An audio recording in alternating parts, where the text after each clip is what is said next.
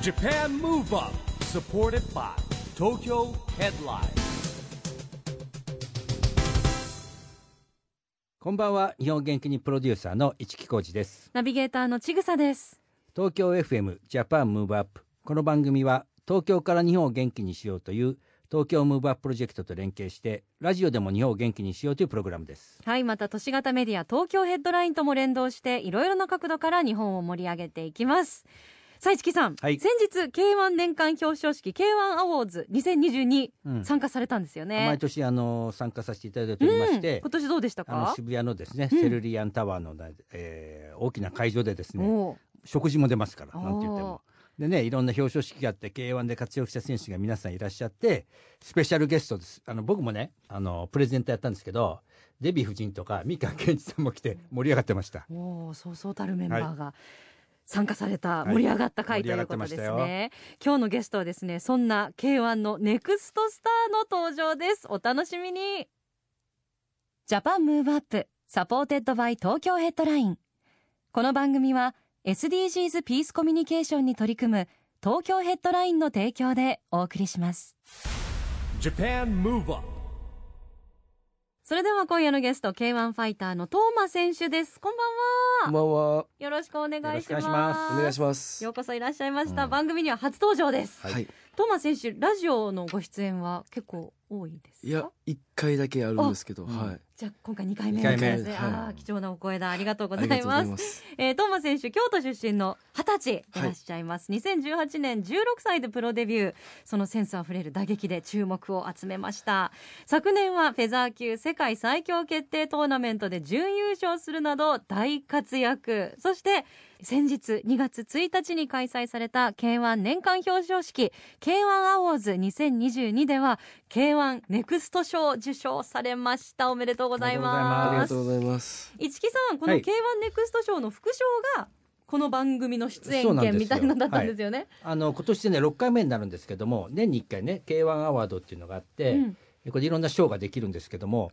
なんかね今年からその副賞としていろんな出演権みたいのがねはい。ついてきた中でまあこの番組はね、まあ、実はあの k 1の方々はですねトーナメント優勝したらみんな来るみたいなとこもあるんですけども皆さん来ていただいてますねありがたいですね。あの副賞としてですね、えー今回からちょっとつけさせていただいた感じでございます。ありがとうございます。こちらこそありがとうございます。トーマ選手は、はい今まだね二十うん歳ですけど、はい。プロで16歳でプロデビューってことは何歳ぐらいから格闘技をやってたんですか格闘技は三歳ぐらいからやってました、ね。 3歳、はい三歳じゃあもうプロデビューした時にもう13年13年キャリやアってがあまっすねたってことですよね。はい。えあのージムがもうお父様がジム、最初はずっと空手やっててあ、で、空手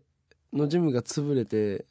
でもみんながまだ、その、潰れたジムのまだ同情生がうんまだやりたいみたいな、はい、でも空手教える人はいないんですけど、うんお父さんがむし昔キックボクシングやってたんで、えーでキックやったら教えれるみたいな感じでうん最初公園から練習してて、ええそこから警察とか来て、 で来るじゃないですかうん戦ってた外で。 何やってるんですかねって、はい、ちょっとちょっとってちょっと、まあ喧嘩じゃないこ子供大丈夫ですかみた大い丈な夫ねですかみたいになん なだっみたいなてうんそれが結構頻繁になって、うんもうほんでどっかちっちゃいなんか部屋借りてみんなでその割り勘してや家賃払ってやろうかみたいな感じでスタートして今です。そうなんですすねお父様そうかじゃあ最初は公園で教えてたところか最初公園でら、はい今ジムの会長になられたというそそうう,、なんいうきっかけだったんですそうなんねですよへええあのそんなお父様といつもずっと一緒にいてじゃあお父さんがもう一番の先生ですよね一番の先ト生ー一番怖いです、ねマ一 番怖いどんな怖さなんですかもうお父さんって多分みんな怖いと思うんです けうど、んもう多分レベル違うぐらい怖レいでベす、ルちゃいますか、はいへえちょっと怠けるともうもうほん何まやってにんだみたいなもうずっと怒られてます、へえ、はいそれはあの本当練習の時と、まあ、プライベートの時とスイッチがオンオフであるタイプですかそれとも比較的ずっと怖いお父さんずーっと怖いですあそうなんねですねえずーっと威厳があるお父様でいらっしゃるということですね、えでもそんなねお父様のもとで3歳からずっとされてて、はいプロにじゃあなろうって思ったのっていつか覚えてらっしゃいますか、えっとね最初ほんまにやらされててうんうんん、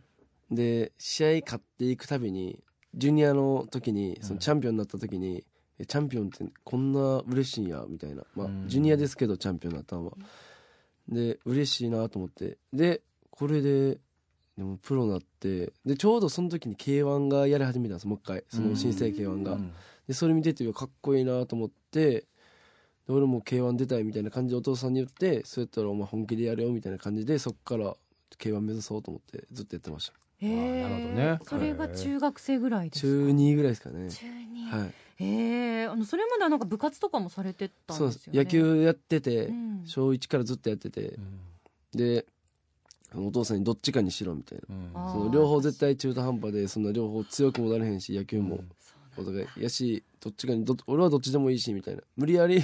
俺にやらされて格闘技やっても絶対強くならへんからみたいな感じで言われて、うんで自分でキック選びましたねへえーなるほえどこ甲子園よりキックボクシングをねねえ選んだわけですねえポジションはどこだったんですか野球はポジションは、えーセカンドかサードですね、へえでももうやっぱりね小一からやってるぐらいだからはい好きでしたでしょうはしい悩まれたんじゃないですかそうですね相当うん結構悩んだんですけど、うん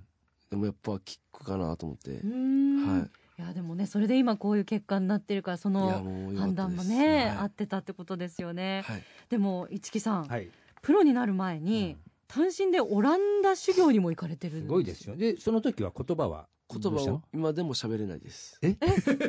ほんまに喋れへんくてしたのでまずオランダに行く理由になったんが、ううんん僕めっちゃアホなんですよいやいやほんまにいやほんまにアうんホでうんキックなかったら何してるんやろっていうぐらいアホで、ほんまにでオランダ行くまず僕通信行こうと思っててううんんでお父さんにそうお父さんにまた、うん お父さんに戻るんですけど、お前将来何何がしたいねみたいなうんでもうその時はもう普通に K1 出たかったんで、うんその高校入る前ぐらいには。でみんなが受験勉強の時にいやとりあえず通信は行きたいじゃあうん通信行って高校の資格は取りたいみたいなの言ったら「えなんでそれがいるん?」みたいうんな「お前が将来何がしたいかによるけど」みたいな「K1 出たんやろ」みたいなうん「じゃあいらんやん資格」みたいなでうん言われて「確かに」っつってで何がやりたいんで K1 出たいっつったら「でもお前そんな甘くないぞ」って言われて「分かってる」っていや絶対分かってへんから」みたいな「お前があの僕ってあのジムがお父さんで会長じゃないですか、やしなんかプロになるっていうのが当たり前やと思ってるからみたいなそこそこら辺のその家の人に聞いたら10人中10人プロになるっつったら高校行けって絶対言われるからみたいな、うんお前はそれ当たり前になってるから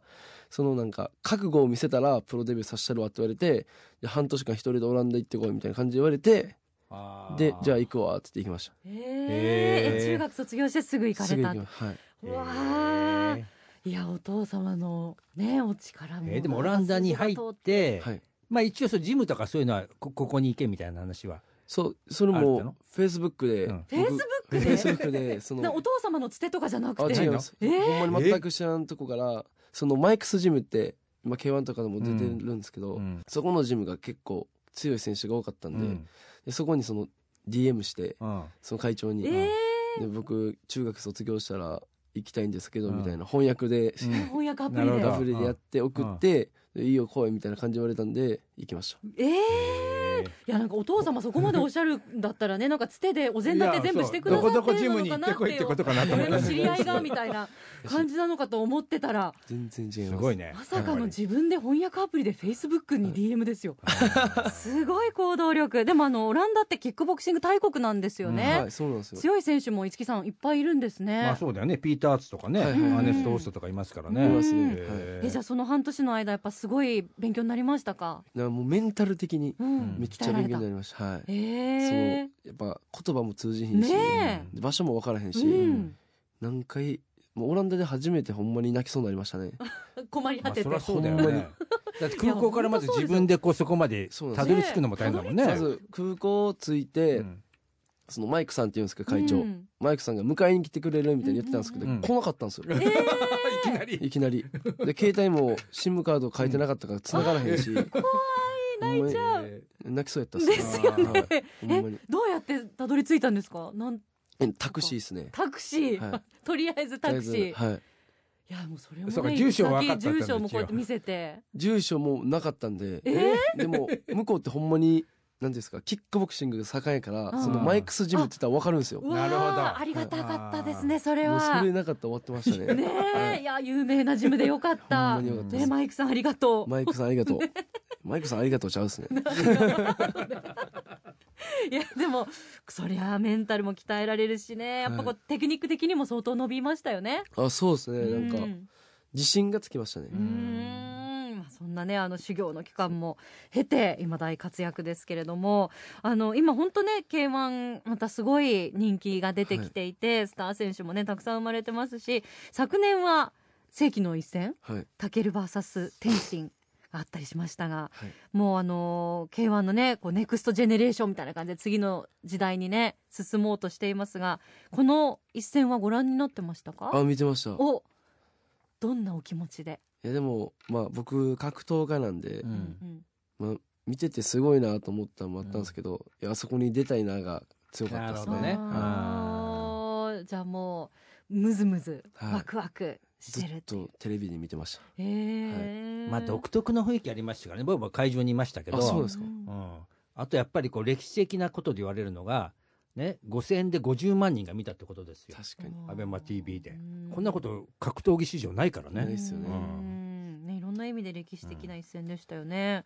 でもトーマス選手 K1 ネクスト賞もね受賞されてはいこれからも本当にもうたくさんの方が期待されてるネクストだからねこれそうこれからの期待が大きいわけですよ。そうですよね、なんか豊富じゃないですけど今どういうお気持ちで日々挑んでいるのか教えていただけますか、僕このショーをまずあること知らんくてうん。うんうんうんうんまずほんまにうんもうほんま今回賞取れへんと思ってたんでなん,、うんなんもやし k 1ネクスト賞って言われた瞬間、え俺なんやと思ったんですけど、うんでも、まあ、みんながそのファンの人とかがその投票してくれてうん選んでくれたんで去年はその自分が思ったようにいかなかったんですけど今年はほんまに去年成し遂げられなかったことを、えー今年本ベルト取りたいんでそこを目指してあの k 1の次の顔になるように頑張ろうかなと思ってますね。はいはい具体的な目標出ましたねベルト取りたいうんちょっとですね一木さんあの番組にね来てくださる皆さんはベルト取ったらベルト取ったら必ずばベルトを番組に戻ってくるんで持ってきてくださすいるんでますよせんまた戻ってきま戻すってきて絶対に次の時はね、じゃあはいベルトを持って来ていただくの本当楽しみにしてます。さあ後半もまだまだお話伺いますが、ここでトーマ選手から日本を元気にする一曲伺いたいと思います。普段音楽をお聴きになりますか？普段めっちゃ聞きまねす、、めちゃくちゃ聴いてそう。 何系がお好きなんですか？僕ヒップホップ系でしょうね。はいそう思いました。今日なんか風貌なんか金のネックレスとかもすごい似合ってるし、ヒップホップ聴いてそうだなと思ったんです聞いてがま、ねやっぱ元気出るというか、闘志にそうです湧いねてくるというか。なんかヒップホップってなんかいいじゃないですか、うんでも僕の好きなその曲はその自分の入場曲なんですけどこの入場曲って僕の友達が死んだんですけどその友達のために作った歌なんで、うんまあ、試合前ね思い出してその死んだ友達と俺が k 1に出てチャンピオンになるって約束してその後すぐ死んじゃって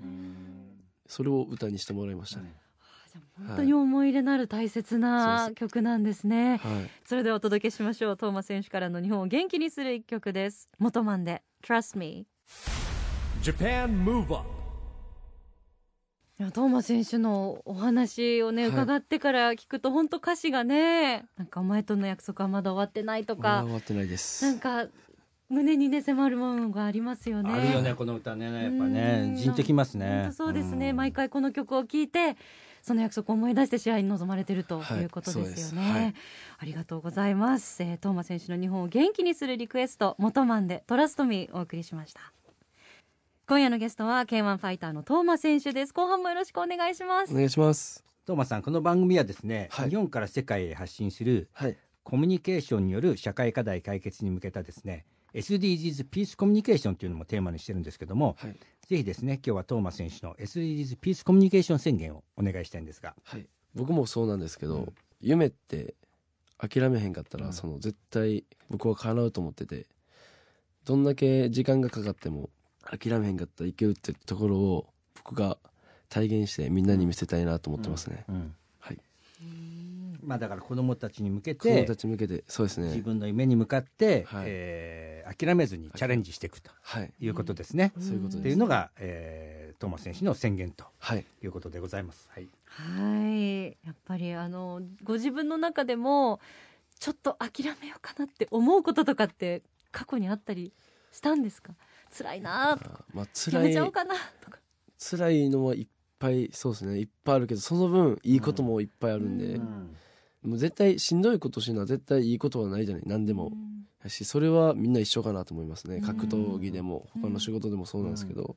それはみんな一緒なんでしんどいことから逃げへんようにうんえーあのそういうしんどい時ってどうやって乗り越えるんですかその後のあの楽しみを考えて、ああもう想像して信じて はい、ことですよね、うんでもなんかそうやってねあの日々頑張ってるとやっぱり8番ですかね市木さん、まあ、働きがいもね経済成長ともありますし、つながってきまあ、ますよね4番の質の高い教育と、まあ、質って何っていうのあるんですけど、うんまあ、夢に向かってってね、うんえーそのトーマス先生チャンピオンを目指すようにですね、うんえーそういうもの目標を持ってやっていこうということではね、えー、4番にもなるんじゃないかなという感じがしますけどね。うん今あの小さい子供たちも K1 選手憧れてる子たくさんいますよね。いますねいっねぱい、、そういうこと触れ合う機会とかもあったりするんそうですねその僕のジムジュニアいっぱいいるんですけど、うんそのみんなってその僕らで言ったら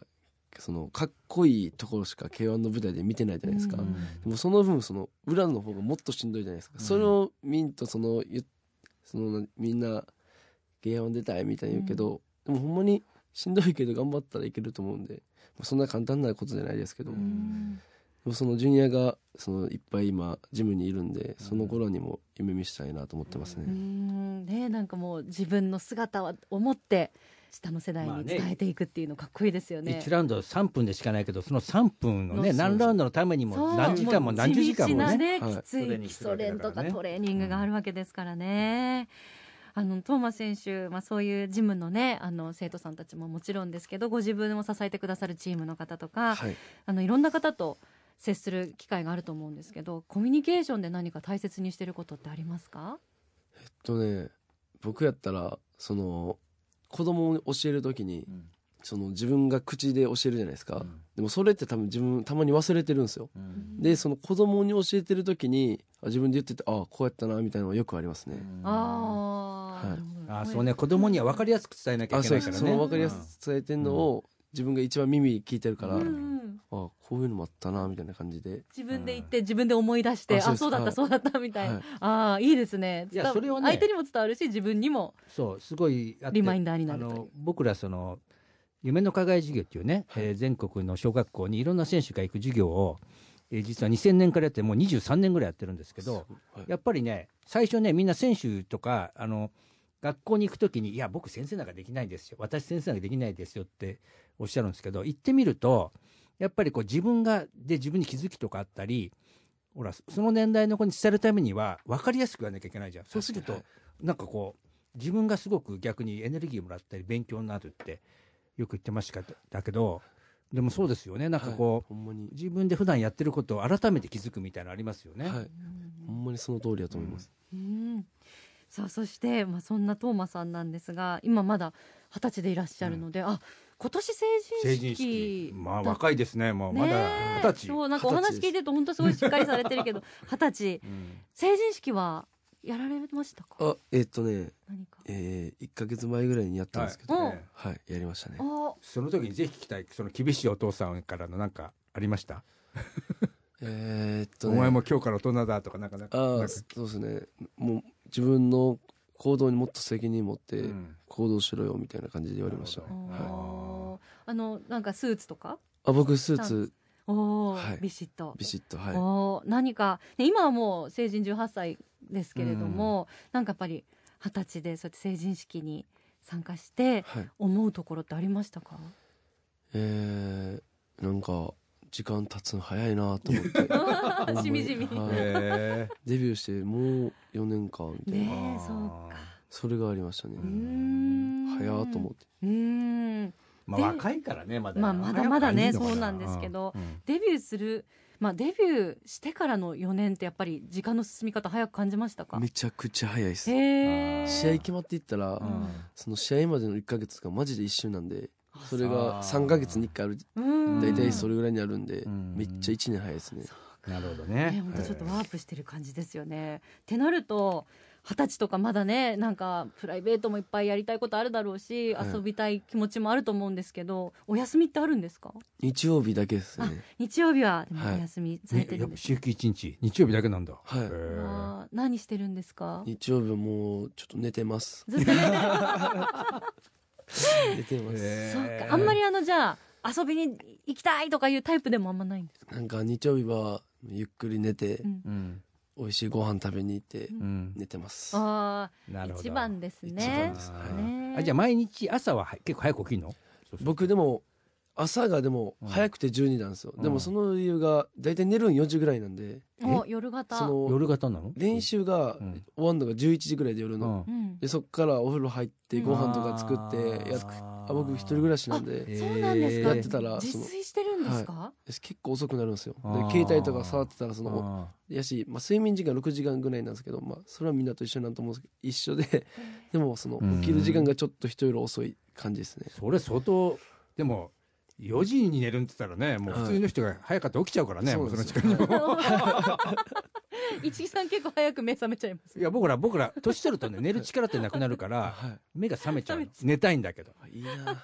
いやよくないよ寝たいんだよえ で寝もないと疲れ取れないんだでかもら確かに若いうちで6時間足ります私6時間じ俺ゃもう二十歳の時足りなかっただかもったら日曜日寝るよねそれそれはね寝ますよね寝るんですよはいでもさじあの11時に終わって、お家帰って、はい普通だったらもうこっから自炊しようともはう寝ちゃうよねもう思わ疲れたないですよもうなんは かもうカップラーメン食べて寝ようって私だったら思っちゃうそこをしっかり自炊するっていうのはそれもお父様の教えだったりするんですかちゃんとしたもの食べろよってやっぱりそうお母さんに言われてますお母さんなんだね今度はねいやーもうでんも素晴らしいご両親ですね、なんか二人とも愛情ある指導をね多方面いからやでもさそれはさ練習する時間もっと前にスライドしできないのあその前僕5時半からはジムにいるんですけど、うんそのジュニアの指導とか一般の人先生も教えたりしてるんでなるほそどれで無理なんです大変だね結構大丈夫です、ねはいいタフネスですねでも本当でももうね日曜日のお休みだけはこれからも死守していただいて、もうそうなんですよね爆睡していただきたいと思います。えーいやまだまだお話伺っていたいんですがあっという間にお時間が来てしまったのでじゃあ改めて最後にこれからの夢があれば教えてください。僕の夢はほんまにもう格闘技そのプロになろうと思ったら k 1のチャンピオンになることなんでうんほんまにそれしか今は考えてないですうーねんなるほど k 1のチャンピオンになるほんまにそれだけですね、今特別になんかライバル視してる人とか意識してる選手っていたりするんですか。軍事選手ですうわねやっぱりね来ましたね来ましたでもうね今年あのの最優秀選手そうなんですよ、はいもうあの番組始まる前から実はアクション宣言とかもあの郡司選手、あのうん番組に来ていただいてるので、い、はいやちょっとこれ郡司かぶりたくないからいなやとかと意識されてるいやなんかなんかみんな僕はな逆になんていうのそのほんまに強いと思ってるから、うん別に嫌いでもないし、うんうんほんまにちょっと倒したいっす、なるほどねわーいやでもあのトーマ選手の SNS とか拝見してても、うん本当にあの人に好かれるというか、あのいろんな方になんかこう謙虚に、はいあのこの方と会いましたありがとうございましたとか毎回ねお礼の言葉添えてアップされたりしてるじゃないですかだからすごい素敵だなと思っうてん拝見してます、ありがとうございます 次回はチャンピオンベルトですね、はいお待ちしてますよ楽しそみのにしてます時お願いしまお願いしすます今夜のゲストは K1 ファイターのトーマ選手でしたありがとうございましたありがとうございました Japan Move Up, ここで都市型メディア東京ヘッドラインからのお知らせです東京ヘッドラインのウェブサイトではウェブサイト限定のオリジナル記事が大幅に増加しています最近の人気記事はファンタスティックスが高校生とスペシャルコラボ2月開催の TGC 和歌山2023でザ・ランページ岩谷翔吾竹地海生鈴木貴秀が大人と小6を行き来する舞台ピック3開幕生田絵梨花毎朝焼き鮭のマイルールで奮闘を誓う主演ミュージカル「ミーンガールズ」開幕目黒蓮悩みは寝癖がバーン新 CM でラジオパーソナリティ役などがよく読まれていましたその他にもたくさんの記事が毎日更新されていますのでぜひ東京ヘッドラインウェブをチェックしてくださいね Japan Move Up. 今日は K1 ファイターの東間選手に来てもらいましたけども二十歳でしょもうもはや僕の子供一番下の子供よりさらに年下だからねもうでねすね。いやーなんかでもねなんかししっかりしてましたね二十歳ねえなのにもうしっかりねあの生徒さんの指導にも当たられてか大つ変ご自分のトだレよーニングねさそれれて終わっっていうた後に自分のトレーニングして、うん、でしっかり生きてますから自炊してで4時に寝るってどういうことっていうハードですよね。本当にねえでもこれからのご活躍本は当いますます楽しみですよね、さあジャパンムーブアップ今週はお別れの時間ですが次回も元気のヒントたくさん見つけていきましょうはい、これからもみんなで知恵を出し合って日本そして世界をつなげて地球を元気にしていきましょう。はいジャパンムーブアップお相手は市木浩二とちぐさでしたこの後も東京 FM の番組でお楽しみくださいそれではまた来週ジャパンムーブアップサポーテッドバイ東京ヘッドラインこの番組は SDGs ピースコミュニケーションに取り組む東京ヘッドラインの提供でお送りしました。